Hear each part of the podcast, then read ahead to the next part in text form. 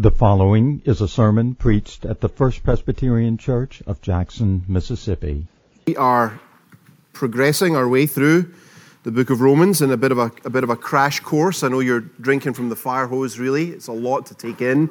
I hope you found some benefit, though, in seeing, uh, seeing the big picture as we work our way through the whole of Paul's letter. Um, we are beginning...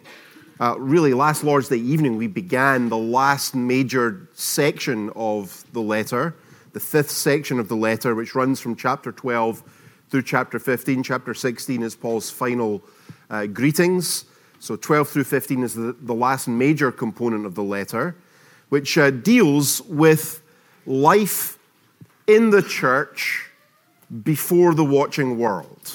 Life in the church before the watching world, practical Christian living among the people of God and out in the world that God has made. Paul began uh, chapter twelve by exhorting us, do you remember, by the mercies of God, or in view of God's mercies. And for the eleven chapters prior to that, he enumerated the mercies of God in the gospel, the provision of the righteousness of Christ to be received by faith alone, the grace of sanctification, of being transformed by the ministry of the Holy Spirit, the plan and purpose of God to bring that gospel to the ends of the earth, to reach Jews and Gentiles in every corner of the world. And now he says, given these manifold mercies,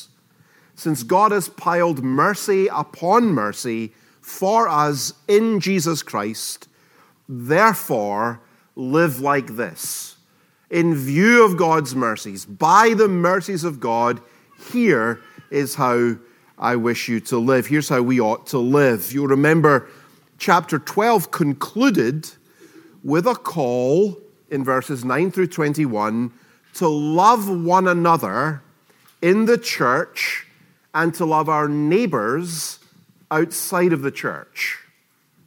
And that call to neighbor love continues here in chapter thirteen as well. If you look at Romans thirteen, our passage tonight with me, please. In verses one through seven, there is a famous and important section dealing with civil government. And then in verses eight through fourteen, Paul shows us how love for neighbor fulfills the second half of the Ten Commandments. Chapter thirteen brings together three ideas, which in combination really help to direct Christian duty. So three ideas which in combination help to direct Christian duty. There's the principle of love.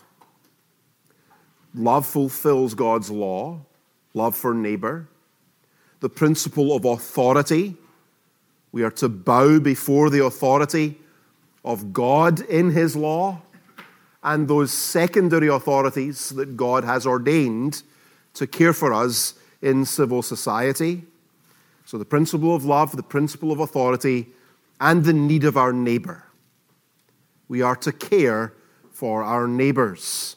Understanding those three principles direct how we live in the world as the people of God. The principle of love, the principle of authority, and the need, and the need of our neighbor. Love, we've already noticed, actually surrounds this chapter. Love is the conclusion of chapter twelve and the conclusion of chapter thirteen. The issue of authority is also equally clear, spelled out in one through seven, where Paul addresses God-ordained civil governments. And authority is equally clear in eight through thirteen, where Paul talks about the moral law of God. And in the background, in both the first and second half of this chapter, civil government and God's law, is the primary issue of how Christians should love and care for their neighbors. So we can summarize uh, the teaching of these two sections of Romans thirteen really very simply in two words. In one through seven, Paul issues a call to submit, with some caveats and qualifications, as we'll see. But the clear teaching of Scripture is that Christians living in the world are to submit for conscience' sake to the civil authority. Submit. Then secondly, eight through thirteen, the word is fulfill. We are to fulfill the law of God by loving our neighbor. So submit, one through seven, and fulfill, eight through thirteen.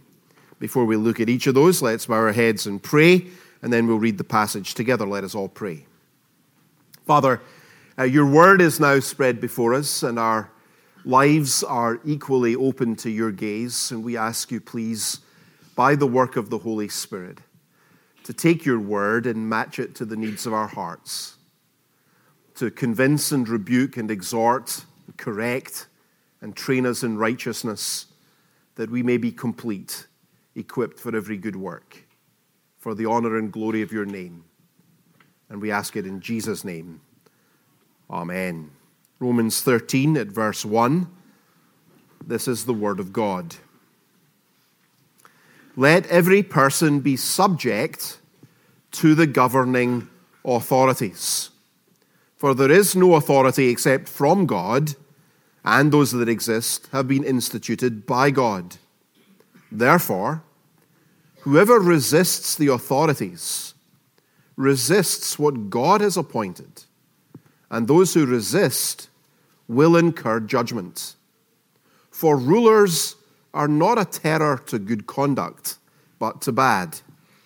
Would you have no fear of the one who is in authority? Then do what is good, and you will receive his approval. For he is God's servant for your good. But if you do wrong, be afraid, for he does not bear the sword in vain. For he is the servant of God, an avenger who carries out God's wrath on the wrongdoer. Therefore, one must be in subjection, not only to avoid God's wrath, but also for the sake of conscience.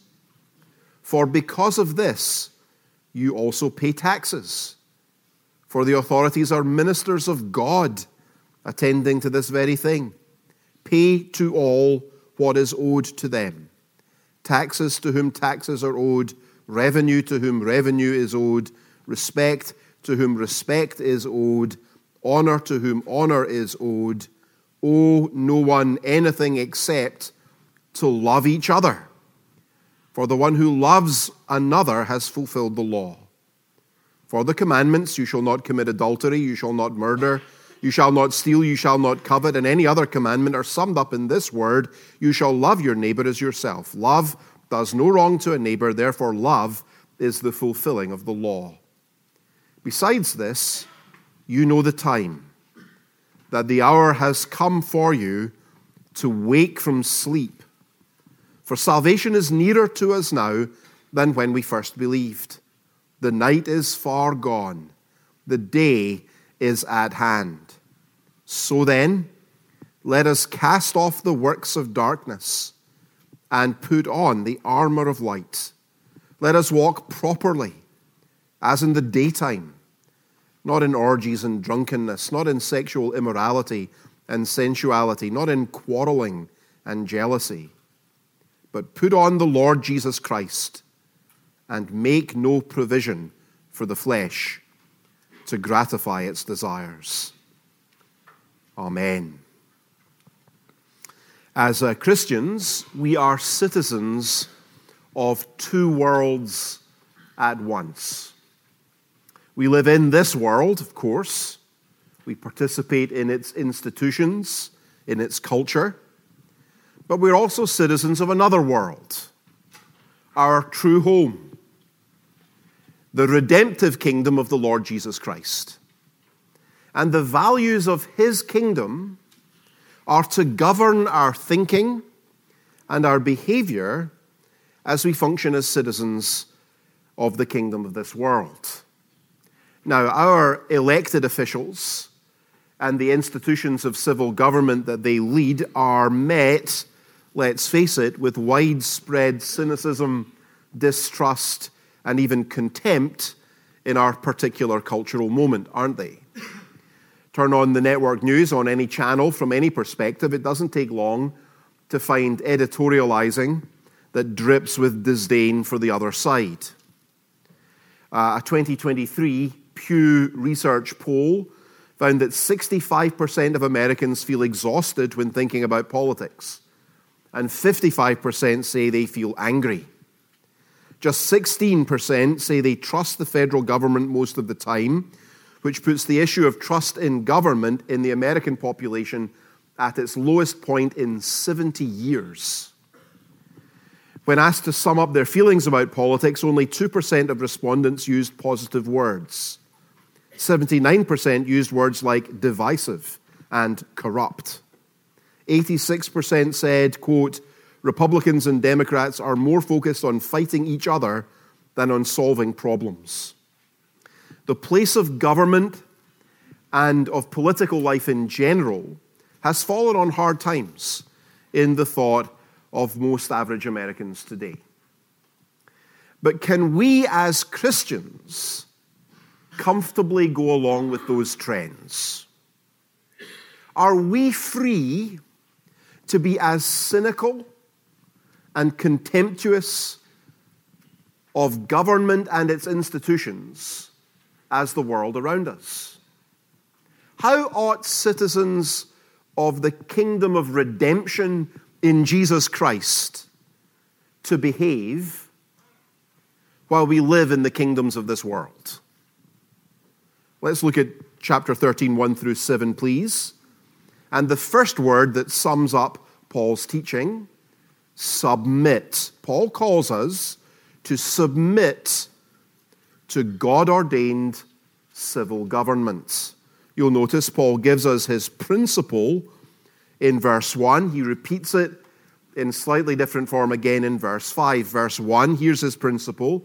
Let every person be subject to the governing authorities, for there is no authority except from God, and those that exist have been instituted by God. Verses two through four gives us some reasons and some implications from that. Then he repeats his principle again in verse five.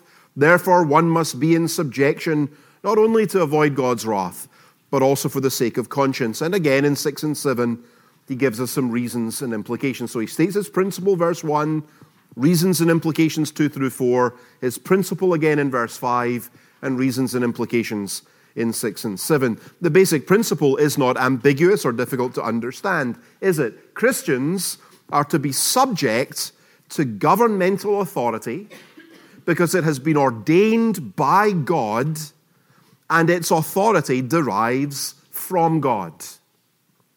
The first set of implications from that principle are teased out in verses two through four. Look there, please. Therefore, whoever resists the authorities resists what God has appointed, and those who resist will incur judgment. For rulers are not a terror to good conduct, but to bad. Would you have no fear of the one who's in authority? Then do what is good, and you will receive his approval. For he's God's servant for your good. But if you do wrong, be afraid, for he does not bear the sword in vain, for he is the servant of God, an avenger who carries out God's wrath on the wrongdoer. To resist the lawful authority given to the civil government in all its branches and agents is to disobey the Lord, Paul is saying. Now, there are some important qualifications and caveats, and we'll come to those in due course. But the basic point that Paul wants to emphasize for the Roman Christians is the duty of respectful submission to civil authority. To reject it, verse two, is to incur judgment. The civil authority, did you see, twice over is actually called God's servant. Verse four, the word for servant you may know is the word diakonos. It's sometimes translated elsewhere in the New Testament as deacon, sometimes even as minister. Jesus is even described as the diakonos, the servant of God. And so Paul gives us here, doesn't he, a very high view of the dignity and validity of the office of the civil magistrate. To work for the government in any of its branches or agencies or services at any level, local, regional, or national, according to Paul's teaching here, is a noble vocation in which a Christian may legitimately and profitably serve to the glory of God. The civil magistrate is God's servant and uh, his diakonos, his minister for our good. Now, bear in mind here as we read this section of, of the letter, Paul is not talking about an idealized fantasy government functioning in a perfect make-believe world. He isn't talking about the way things ought to be, but never will be until Jesus actually returns. No, Paul is talking here in Romans thirteen about the notoriously corrupt and abusive Roman imperial government system. He's talking about Pontius Pilate and Herod and Festus and Agrippa. Just a few years before Paul wrote Romans, Claudius was the emperor in Rome at the time. He expelled all the Jews. Actually, his target was the church because they were stirring up the population in the name of someone called Crestus, probably A uh, uh, uh, distortion, a corruption of the name Christ. Christians were being targeted and persecuted by the imperial power. In Acts eighteen, Priscilla and Aquila meet with Paul in Corinth because they've been expelled from Rome. Uh, and by the time Paul is back in Corinth uh, a few years later, uh, Claudius has died, and Nero, who is a monstrous, immoral, debauched, and tyrannical figure in history, Nero is now on the throne. So when Paul wrote Romans thirteen, he's talking about Nero. He's not talking about some ideal Christian government.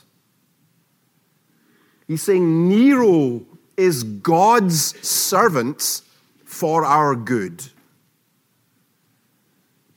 He's saying that while the checks and balances and all the healthy liberties of good government is the goal of the civil power, even tyrants like Nero and even corrupt and perverse local governors that Rome installed all over the empire, even they are better for us because they at least maintain structures and uh, general order in society. That is better than pure anarchy.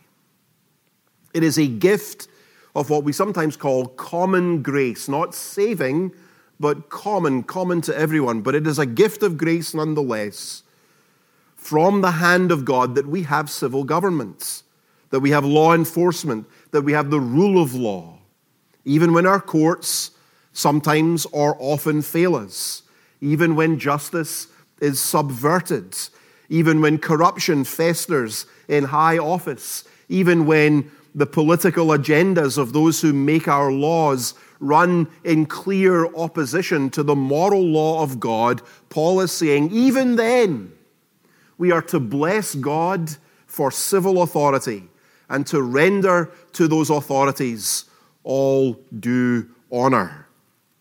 And do notice the inference that Paul draws from all of that in uh, verses four and five, but if you do wrong, be afraid, for he does not bear the sword in vain. He is the servant of God, an avenger, who carries out God's wrath on the wrongdoer. Since the civil magistrate is God's servant, when he bears the sword, and the sword there is a symbol of the power of legal sanction and punishments, when he bears the sword, he does it as the executor of the wrath of God. Do you remember at the end of the previous chapter, Paul told the Romans not to take vengeance, but to leave it to the wrath of God? Chapter twelve, verse nineteen. Here now he tells them, this side of the final judgment, when Jesus comes to settle all accounts, This side of the final judgment, the wrath of God is often displayed in the world through the earthly judgments of the civil power. Verse five, as we said, repeats the basic point, the basic principle. Uh, once again, although notice Paul says obedience to the civil power is not just about avoiding judgments. Christians are to give obedience to the civil power for conscience sake. Therefore, one must be in subjection not only to avoid God's wrath, but also for the sake of conscience. So listen, honoring the civil governments is a Christian duty we owe to God. We are conscience-bound as followers of Jesus Christ to do it. We are not law-abiding citizens, if we are law-abiding citizens, merely because we want thereby to avoid civil penalty. Christians are to be law-abiding citizens of this world because we live already every day as citizens of the world to come. It is a matter of conscience, of having a clean conscience under God. And in verses six and seven, Paul gets very concrete and specific, doesn't he? As he teases out some further implications of all of this. Look at verses six and seven. For because of this, you also pay taxes. Everyone's favorite word when they come to church. It's what you want to hear about, right? You come to hear about taxes. For the authorities are ministers of God. There's that word again. Attending to this very thing, pay to all what is owed to them. Taxes to whom taxes are owed. Revenue to whom revenue is owed. Respect to whom respect is owed. And honor to whom honor is owed. Again, remember the context. Paul isn't writing to Christians living in utopia. He's writing to Christians living in Rome. Likely there were some in Rome receiving Paul's letter who were ready to reject the authority of their pagan leaders. Claudius, remember, had expelled them only a few years earlier. Now Nero is a tyrant and a monster. Maybe, maybe we should withhold our taxes. They are exorbitant, excessive, unjust. After all, they're being misspent, certainly. Those who collect them are running a protection racket, skimming a little extra for themselves off the top. But no, Paul says, pay your taxes. And in this, isn't he echoing the teaching of our Lord Jesus Christ? Mark chapter twelve. Actually, many scholars think that Paul, in verse seven in particular, is explicitly echoing Jesus' teaching in Mark twelve. Do you remember the scene in Mark chapter twelve? His opponents ask Jesus, is it lawful to pay taxes to Caesar or not?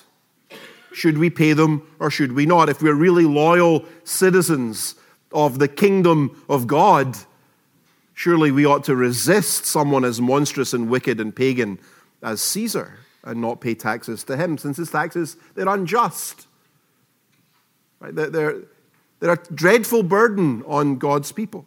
Should we pay taxes or not? But knowing their hypocrisy, Jesus said to them, why put me to the test? Bring me a denarius and let me look at it. And they brought one, and he said to them, whose likeness and inscription is this? And they said to him, Caesar's. Jesus said to them, render to Caesar the things that are Caesar's, and to God the things that are God's. And they marveled at him. Taxes, revenue, respect, honor, Paul says, are owed to the civil magistrate, so render to Caesar the things that are Caesar's, and to God the things that are God's. If you owe good order, taxes, obligations, honorable speech, due respect, you ought to pay it, and you do, so you must. That's Paul's point. Do you resent your government? Do you? Do you resent the taxes required of you? Do you speak ill of your president, your mayor, your elected officials? What ill will do you harbor And what cynicism have you allowed to fester in your heart about the agents of government and law in our land, about the police, about electoral law, about the political process, about our elected officials? Honor and respect are owed, along with taxes and revenue, Paul says. Now, there are some obvious caveats and qualifications. What if, what if the civil, gov- civil government really is terrible? Is there no limit to their power? Are there no qualifications to the submission I'm supposed to owe them as a Christian? Am I blindly to obey any and all the dictates of the civil power, no matter what they may be? Think about the defense that uh, Nazis at the Nuremberg trials often made, right? That's what they said. I, I was only taking orders. I wasn't allowed to disobey. And that's why I did the dreadful things that I did. Are we required always to do what we're told under any circumstance, no matter what? Jesus said to render to Caesar the things that are Caesar's and to God the things that are God's. But what about when the things that are Caesar's contradict and conflict with the things that are God's? Acts chapter four and Acts chapter five provide us with a really helpful case study of what to do in those circumstances. Acts chapter four at verse eighteen. Again, you'll remember the situation. The Jewish ruling council have arrested Peter and John for preaching the gospel.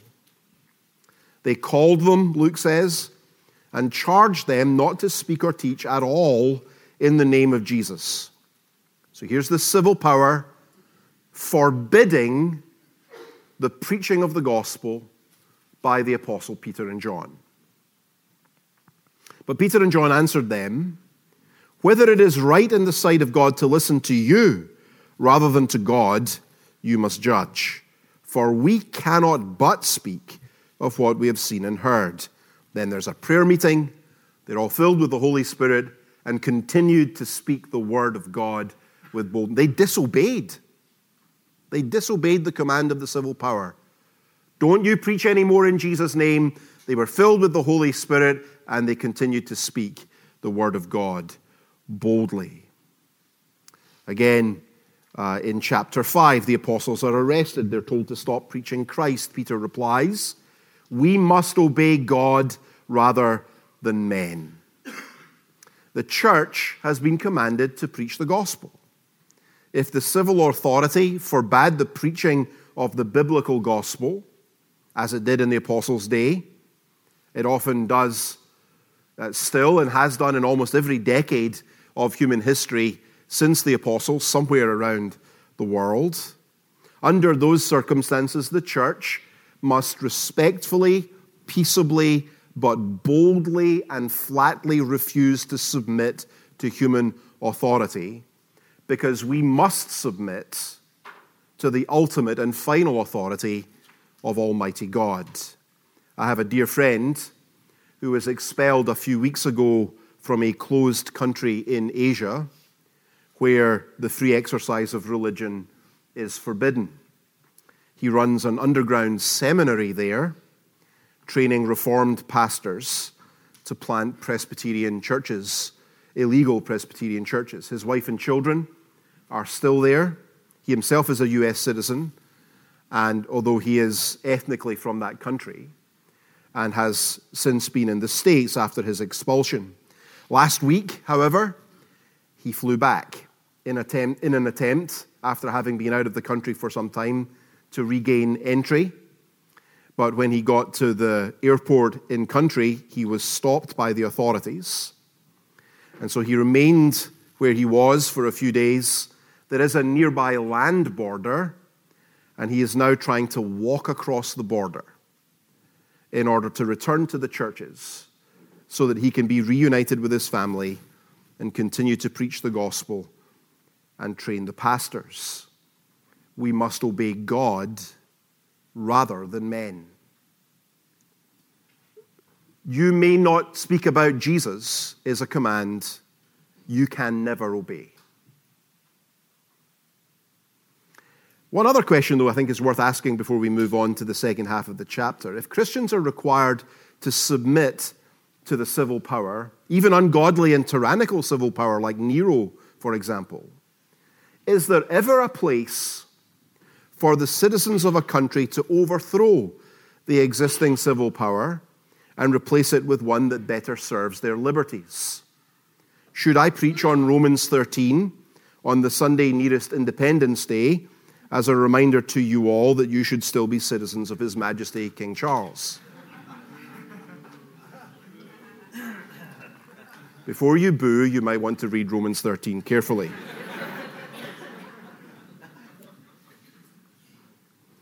The Protestant reformers actually gave uh, two answers to that question. The first you might not like. The first answer they gave is to say to Christians suffering under tyranny, to commit your case to God, submit and suffer. God topples princes. The rise and fall of nations is in His hand. So listen to John Calvin. Quote, "However the deeds of men are judged in themselves, still the Lord accomplishes His work through them alike when He broke the bloody scepters of arrogant kings and when He overturned intolerable governments. Let the princes hear and be afraid. But," he adds, "we must be very careful not to despise or violate that authority of magistrates which God has established by the weightiest decrees, even though it may reside with the most unworthy men who defile it as much as they can with their own wickedness. For if the correction of unbridled despotism is the Lord's to avenge, let us not at once think that it is entrusted to us, to whom no command has been given, except to obey and suffer." Trust the providence of God. Make your appeal to the Lord who reigns, to whom civil authority must give an account. Submit and suffer. That's their first answer. It's not their only answer, however. Uh, they developed another answer, along with the first. It's a position known as the doctrine of the lesser magistrate. And it's a way to ensure that in those circumstances which do arise, where a government must be overthrown because it has become wholly corrupt, tyrannical, and wicked, it's a way to ensure that even in that circumstance, the teaching of Romans thirteen continues to be honored by Christian people. They said that when the civil power becomes wholly corrupted, think about the Nazi re- regime again in Germany murdering six million Jews. In a case like that, when regime change needs to take place, even then, they said, it should not take place by mob rule. Mere rioting by the mass of ordinary folk is the enemy of the spirit of Romans thirteen. Let the reader understand. No, the reformer said, the reformer said, it is the duty of the next subordinate magistrate under those at the top of the political ladder, acting as the conscientious representatives of the rights and liberties of the people, to oppose those in higher office and ensure a lawful and peaceable transition. Let me quote Calvin again, talking about the quiet suffering and submission of ordinary people. He said, quote, "I am speaking all the while of private individuals. But if there are now any magistrates of the people appointed to restrain the willfulness of kings, I am so far from forbidding them to withstand the fierce licentiousness of kings, that if they wink at kings who violently fall upon and assault the lowly common folk, I declare that their dissimulation involves nefarious perfidy." By the way, if you're going to curse somebody out, that's a great line. Nefarious perfidy I don't know what it means, but there we go. Uh, uh, they dis- listen. They dishonored. They dishonestly betray the freedom of the people, of which they know they've been appointed protectors at God's ordinance. The the, the lesser magistrate under the king, the lesser magistrate too, along with the king, has been appointed as God's servant for our good. And if the king overthrows his responsibility for our good, it is the next uh, authority down. It is their responsibility to protect the people and limit the power of those in power above them, to uphold the liberties of the people. In a modern democratic republic like ours, we have systems, right, by which citizens may choose their leaders, express their dissent, protest injustice, and campaign freely against evil. And we should make use of all our civil privileges with the deepest gratitude to God for them. But as we do, let's take great care as we express our political opinions, as we engage in questions of public policy, locally or nationally, let's take great care that we express respect and honor for the officers of the state. If we cannot always do it for the person who holds the office, at least for the office itself. Romans thirteen is not advice. It's not a set of ideals, a set of best practices to which we should aspire one day to arrive. It is the command of God. One must be in subjection not only to avoid God's wrath, but for the sake of conscience. Pay to all what is owed them. Taxes to whom taxes are owed. Revenue to whom revenue is owed. Respect to whom respect is owed. Honor to whom honor is owed. So that's the first word that sums up Paul's teaching here, submission. The second word is fulfillment. Look now at verses eight through thirteen. Paul turns to loving our neighbor more explicitly. At first, that may seem a bit like a, a shift of direction. It's not really.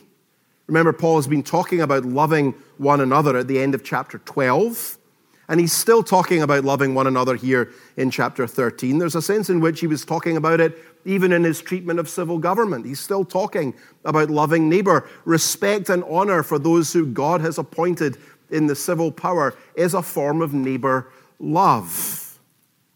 But here in verse eight, beginning in verse eight, he's making that much more explicit. The, the motive force that animates Christian behavior in society is love. It is love to God expressed in love for neighbor. By the way, when he says in verse eight, owe no one anything except to love each other, that doesn't mean that contracting financial debt or taking out loans is always wrong. That's not what he's saying. It may be imprudent. That is a matter for your own conscience and judgment. But that's just not what he's talking about here. This verse doesn't mean don't take out a loan. It means we're to make sure no debt that we may contract, whether social or financial, no debt remains outstanding. But we are to understand that the only debt we can never repay is the it, it, ever repay in full is the debt of love. We will always, always be under obligation to love. Your love is not a favor that you bestow upon others that places them in your debt. Let me say that again. When you love other people, it's not a favor that you are doing them that places them in your debt. That's not a Christian perspective. Rather, your love is a debt you already owe to everyone because you are a child of God and you live under the rule of the law of God. And the law is fulfilled by love. Verse eight, the one who loves another has fulfilled the law. We said earlier that in verse seven, Paul likely has Jesus' words about rendering to Caesar the things that are Caesar's in the back of his mind from Mark chapter twelve. I think he still has Mark chapter twelve in mind here in verses nine and ten as well. Mark twelve thirty-three, Jesus was asked, which is the greatest commandment in the law? Do you remember what he said? You shall love the Lord your God with all your heart, with all your soul, with all your mind, and with all your strength. And the second commandment, greatest commandment, is like it. You shall love your neighbor as yourself. Um, the second of these two great commandments, Paul explains to us here, really is just a summary of the second half of the Ten Commandments, God's moral law. And he quotes Commandments six through ten. Love does no wrong to a neighbor. Therefore, he says, love fulfills the law. Jesus taught that love is the fulfillment of the whole law. Love to God, summarizing Commandments one through four. Love to neighbor, Commandments five through ten. Love fulfills the whole law. And Paul isn't disagreeing with that here, but he is emphasizing neighbor love in this whole section. He's thinking about how we treat each other in society. And so that's where he focuses our attention when he says love fulfills the law. Christians love their neighbors. Christians love their neighbors. Doesn't mean Christians are extroverts. Christians are gregarious and full of bonhomie. Uh, it does mean that you care about the people around you and are willing to care for them to your cost. That's the duty of the moral law of God. Just as an aside, you'll sometimes come across Christians who are squeamish about God's law having any continued role in the Christian life today. They say, well, it's all a matter of the work of the Holy Spirit in the heart. God's law no longer has anything to do with us. Well, tell that to the Apostle Paul, who seems very happy pressing the law of God upon Christian consciences as a rule of life to direct us how we may glorify and enjoy God. Here's what a life of gratitude in view of God's mercies looks like. It looks like obedience to God's holy law. This is practical holiness. Love your neighbor, serve them, do them good, fulfill the law.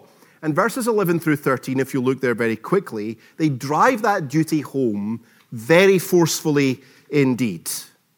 Essentially, Paul says two things more about our duty to live lives of radical, countercultural holiness that loves neighbor, that cares and speaks honorably and respectfully of those in authority over us, even when they're not honorable or respectable.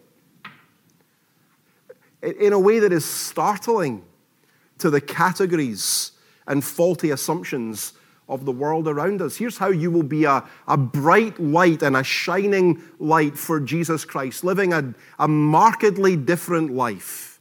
Here's how to do it. Paul says, first, you need to check the time. I don't mean because I'm going on too long, but that's what Paul is saying. Check the time. Secondly, dress appropriately. Check the time and dress appropriately. Check the time first. Look at verse eleven. Besides this, you know the time, that the hour has come for you to wake from sleep. For salvation is nearer to us now than when we first believed. The night is far gone. The day is at hand. If we are to be good citizens in the world and love our neighbors well and fulfill the law, we need to remember what time it is. It is time, Paul says, to wake up. Christians with sleeping consciences do not live lives that stand out from the crowd.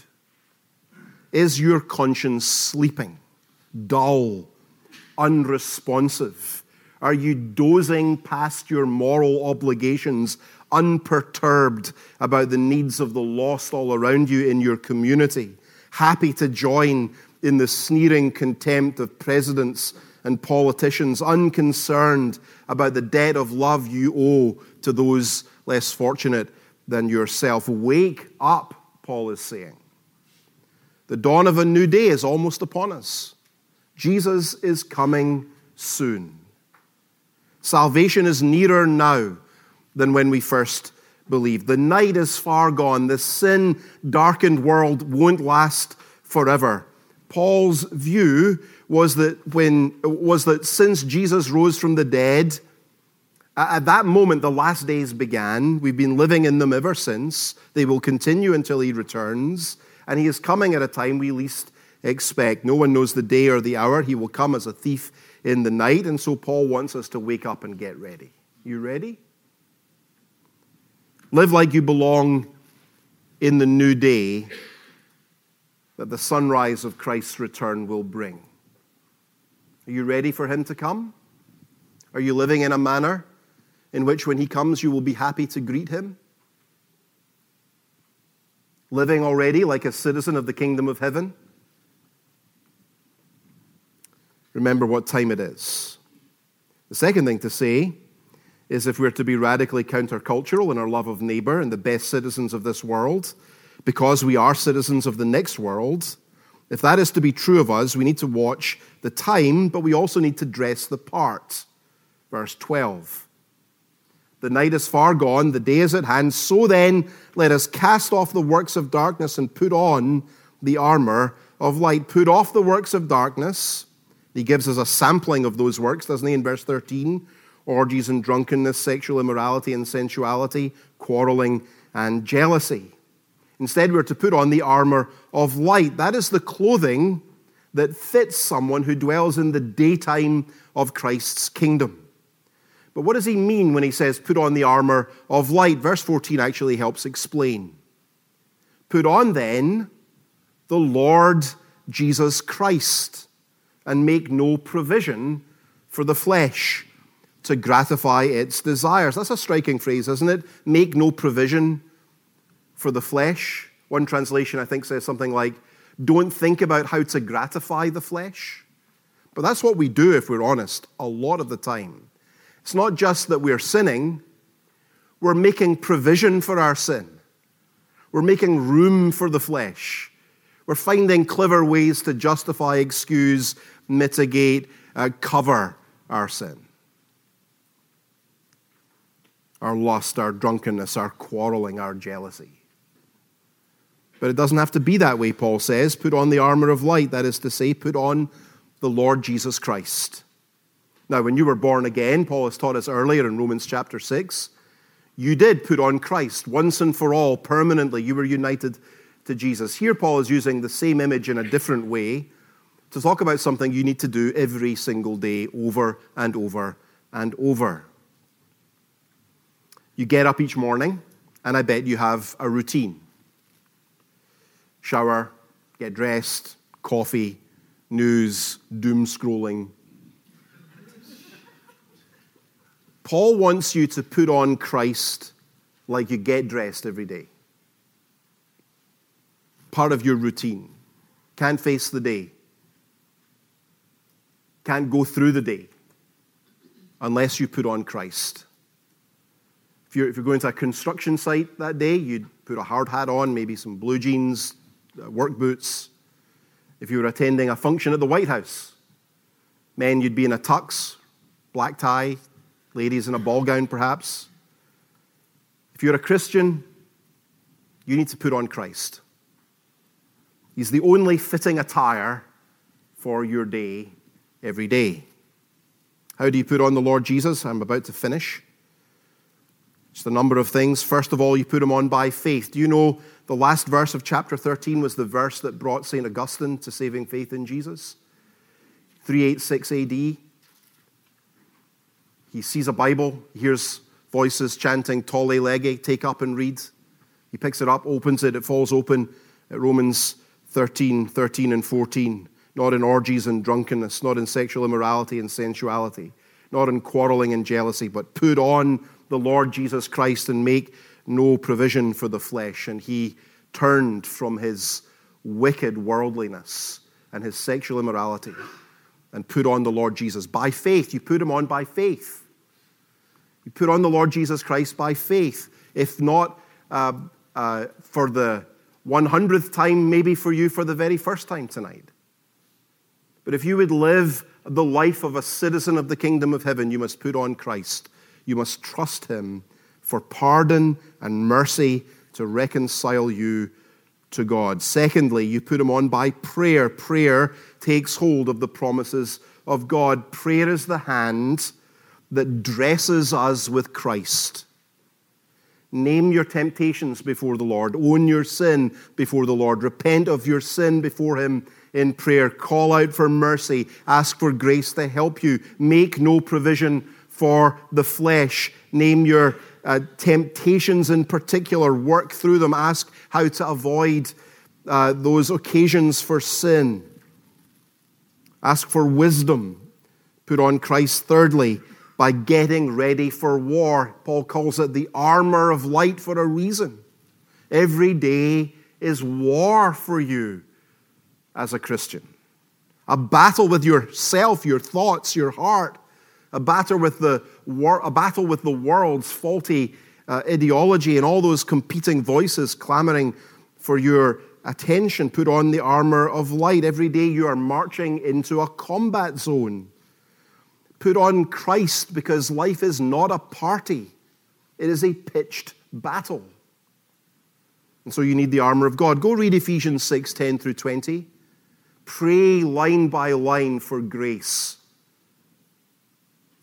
to put on the belt of truth and the breastplate of righteousness and the shoes of the gospel and the shield of faith and the helmet of salvation and the sword of the Spirit, which is the word of God. Fourthly, you put on Christ by diligence in public worship. Do not neglect assembling yourself together, as some are in the habit of doing. Get to the place God has appointed to meet with his people. Sit under the preaching of the word every chance you get, morning and evening, Lord's Day by Lord's Day. When last were you at the Lord's table? Do you make it a point never to miss it? The Lord has promised So there to meet you and nourish you. You neglect it, you neglect yourself. Put on Christ by using all the ordinances of gospel worship. Put on Christ, lastly, by committing to the community and fellowship of the people of God in the local church. The life of the church is the context for the life of a Christian. The life of the church is the context for the life of a Christian. We help each other put on Christ as we teach and admonish one another in psalms, hymns, and spiritual songs in all wisdom. Putting on Christ is never a solo project. Paul doesn't want you to put on Christ like you put on a pair of earrings, ladies, or a new wristwatch, gentlemen. Jesus is not an accessory to your beautiful life. You put on Christ because he is like a hazmat suit in an Ebola outbreak. Sin is a deadly pathogen all around you every day. You won't make it without him. So love submits to the subordinate authority of the civil power. And love fulfills the final authority of the law of God. Love like that is urgent because the night is far gone. The day is at hand. Salvation is nearer now than when we first believed. So put on Christ. Brothers and sisters, you can love like this. You can. Dressed in Christ. Resting on Christ. Trusting in Christ. Finding all your help and supply in Christ. May God help us then, indeed, to love like that. Let's pray. Father, thank you for your holy word, for its searching rebukes, for its encouragement, for its challenge, for its instruction and direction. Please help us not to be like those foolish people James describes, who look at themselves in the mirror and then forget what they look like. Help us as we gaze into the mirror of your holy word to be hearers and doers of all that you would say, for the glory of the name of Christ. In Jesus' name, amen. Don't